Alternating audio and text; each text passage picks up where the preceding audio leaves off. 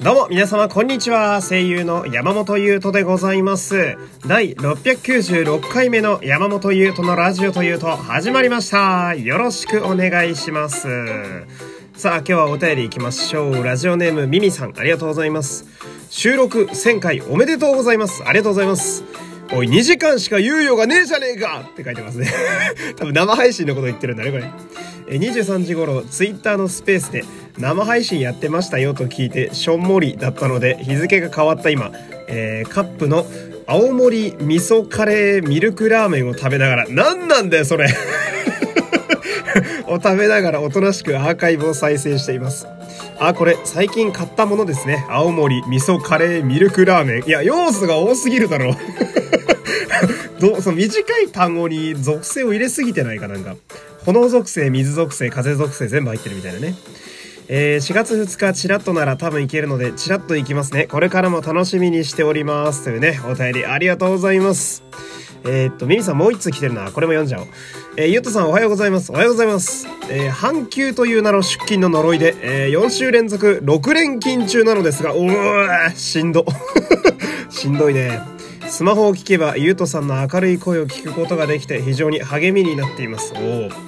今月限定の臨時勤務とはいえ、3月が長くて辛いので、イケメンでも雑魚でもいいので、お仕事頑張ってるリスナーを褒めてくださいというお便りがね、えー、来ております。ありがとうございます。6連勤大変だと思うけど、頑張って。頑張ってる君も好きだよ。こういうことやっていかなきゃいけないんだよね、声優のラジオって。うーん、そうだね。うん。いや、これね、これな、なんなんこの、な、何食べたって？えっと、カップラーメンの青森味噌カレーミルクラーメン？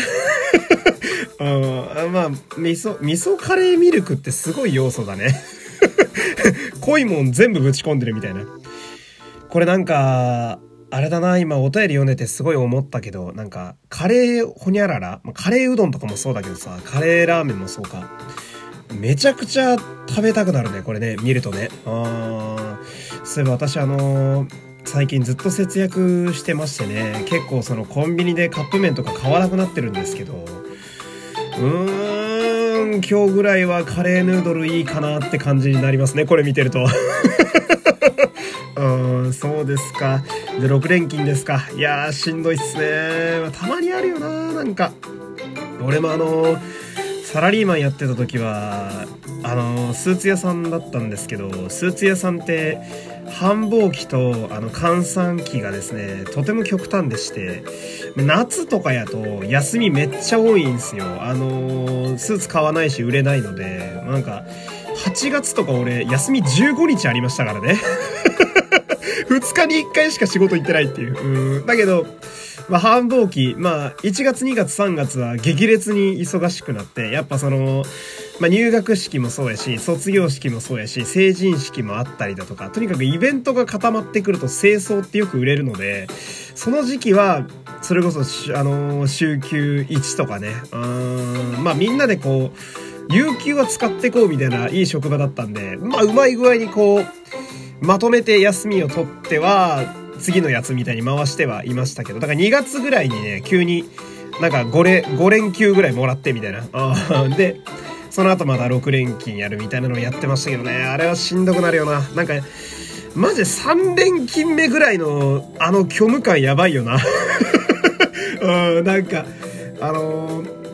まあ私のいた職場だと、まあ出勤がまあ9時半ぐらいに出勤して、ほんで、まあ21時ぐらいまで働いてたんですけど、あのー、マジで3連勤目のね、15時半とかの虚無感やばいよね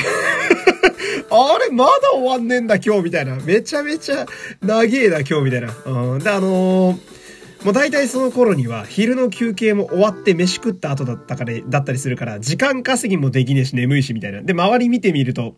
あのみんな普通に眠そうな顔してるっていう あの、職場の覇気が一番ない時間帯。あれはマジでやってらんねえよなと思いますよね。うん。あとは、これだね。あの、まあ、1000回のね、え収録回が合計で1000回。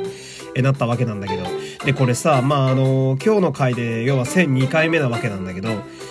いや、俺思ったんですよ。その、まあ、ラジオトークってとこでね、えこれメインで流してまして、まあ、ポッドキャストとして、えー、Spotify とかでも聞けるわけですけど、あれ、ラジオトークで収録配信を1000回やってるやつっているのかなと思って、その、なんだろう。あれ、俺もしかして一番配信流してんじゃねえかってちょっと思ったのよ。うん。で、調べてみたら、1300とか1500とかいたね。うん、まあ、かなり1000を超えると上位には入ってくるんだけど、まずそれでもやっぱり俺より上は全然いましたわ。うん、だから、モンハンの G 級というかさ ここから本ちゃんみたいなね、あの、剣客とかね、上輪とか攻撃とかを求めて、あの、狩りに行く感じのところになっていくわけよ。えー、やっと俺はその、ドスランポスとかね、ドスジャギーとかの、その G 級をヒーヒー言いながら倒して、まあ、ランポス S ヘルムとかね、えー、ジャギー S ヘルムを作りやった、作り始めて、こう、武器のレアリティが1個上がったぐらいで、今、今ぐらいみたいなんで、まだまだこう油断せずにね、こうラスボスがまだ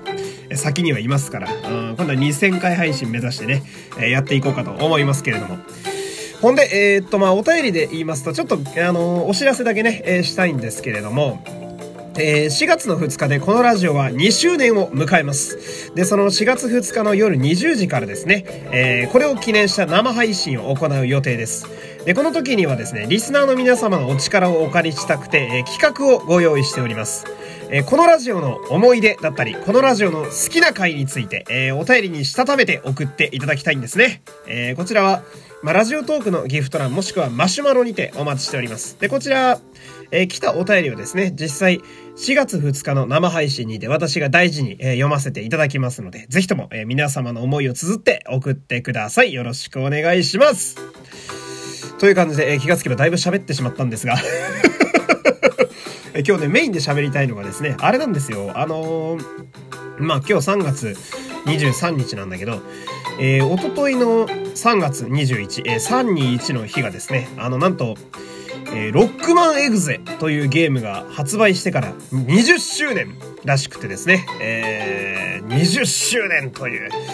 ロックマンエグゼを知ってる方はどのぐらいいらっしゃるんでしょうかね。あの、ゲームボーイアドバンスで、ローンチソフトっていう、まあ、あの、ハードが発売した時に一緒に発売になる初期のソフトのことを、まあ、ローンチタイトルとか言ったりするんですけど、のタイプの、えー、ゲームでして、えー、まあ私の世代は多分、そうだなまあ、アラサー前後の人が多分、同世代じゃないかなと思うんですよ、ロックマンエグゼって。アニメも、まあ、なんならゲームも、で、あと漫画もがっつり見てた世代なんじゃないかなと思うんですけど、いやエグゼが20周年うん。でも気がつけば確かに私も、あのーまあ、夏休みとかかなうん、その友達ん家行って、ゲームボーイアドバンスは、あの、通信するためにね、今だと何のケーブルもいりませんけど、あの、電波とかでね、できますから。あの無線でできますけど、当時はケーブルが必要でしたから、ね、通信ケーブルで繋いでは、友達とゲームボーイアドバンス持ち寄って対戦してた記憶が蘇りますけれどもね。うん。いや、あのー、私もロックマンエグゼは大好きでして、うん。で、ロックマンエグゼってね、これほんとね、やった方はみんな多分首を縦に振ってくださると思うんですけど、あのー、ロックマンエグゼほど、こう、実際にプレイするまで面白さがわからないゲームって他にないと思うんですよ。うん。あれはだから、ま、ロックマンだけど、その、ロックマンエグゼっていうジャンルのゲームだと思うんですよ。ロックマンエグゼって。うん。なんかその、俺も、その、初めてやったのが3だったかな確か3のブラックバージョンが初めてやったんだけど、シャドウスタイルとか出てくるやつだね。うん、やったんだけど、その後ハマって2も1も手出して、で、4を発売日に買ってみたいな感じだったんだけど、ロックマンエグゼってさ、あのー、まあ、知らない方は、まあ、画像検索とかで出してほしいんだけど、バトル画面がすごい独特でさ、なんか、3×3 の9マスの中にキャラクターがいて、まあ、これがナビって、ネットナビって呼ばれるロックマンとか、ガッツマンとか、ファイヤーマンとかいるんだけど、それを、その、3×3 のマス目の中で動かして、バトルチップっていうカード的な、なんだろう、カードゲームのカードみたいなやつで、一旦に1、2回だけ行動して戦うアクションゲームみたいなやつなんだけど、これ、やったことある人だったら今の説明で多分、もう十分に伝わってると思うんだけど、多分やったことない人は何言ってるか全然わかんないと思うんすよ。だけど本当に奥深くってね。まあ、さっきそのカードゲームっつう話がありましたけど、そのバトルチップっていう戦うために使うアイテムみたいなやつをですね、あの、フォルダっていうデッキみたいな感じで、えー、組んでさ、30枚ぐらい入れられるんだけど、それをこう組み合わせて、結構こう、頭使って戦うみたいな。で、アクション要素もあるみたいな。戦いながら避けたりしなきゃいけないから。でこれの対戦とかがすごく面白くってね。で、俺はやっぱ、これでもよく言われてることなんだけど、やっぱ今の世の中こそ、多分ロックマンエグゼってすげえ流行ると思うんだよね。うん。あの、めちゃくちゃ e スポーツ向きだと思うんですよ。うん。すげえ頭使うし、その、人によってこう、デッキが変わってくるから、まあ、ある種その、遊戯王カードとかデュエルマスターズみたいな、その、バチバチのトレーディングカードゲームとちょっと似たようなところもあったりなんかして、うん、今こそ、蘇らせた方がいいんじゃないかなんて思うわけなんだけど。で、やっぱ私はそのロックマンエグゼ大好きなんだけど、不思議なご縁があって、こう声優をやって2年目ぐらいの時にですね、私とあるスマホゲームにオーディションで受かって、えー、まあ、声担当したことあるんですけど、そのやってたスマホゲームのプロデューサーがロックマンエグゼを作った方だったんですよ。うん、これはね、めちゃくちゃ嬉しかったですね。うん、だから、なんか、その時は本当うわ、俺ロックマンエグゼ作った人のゲーム出てるやんって思ったんだけど、まあ悲しいことにサービスは終了していて、うん、まあそんな無情感もありつつですね。で、今、ロックマンエグゼを作ったその方がカプコンにいないんだよね。だから、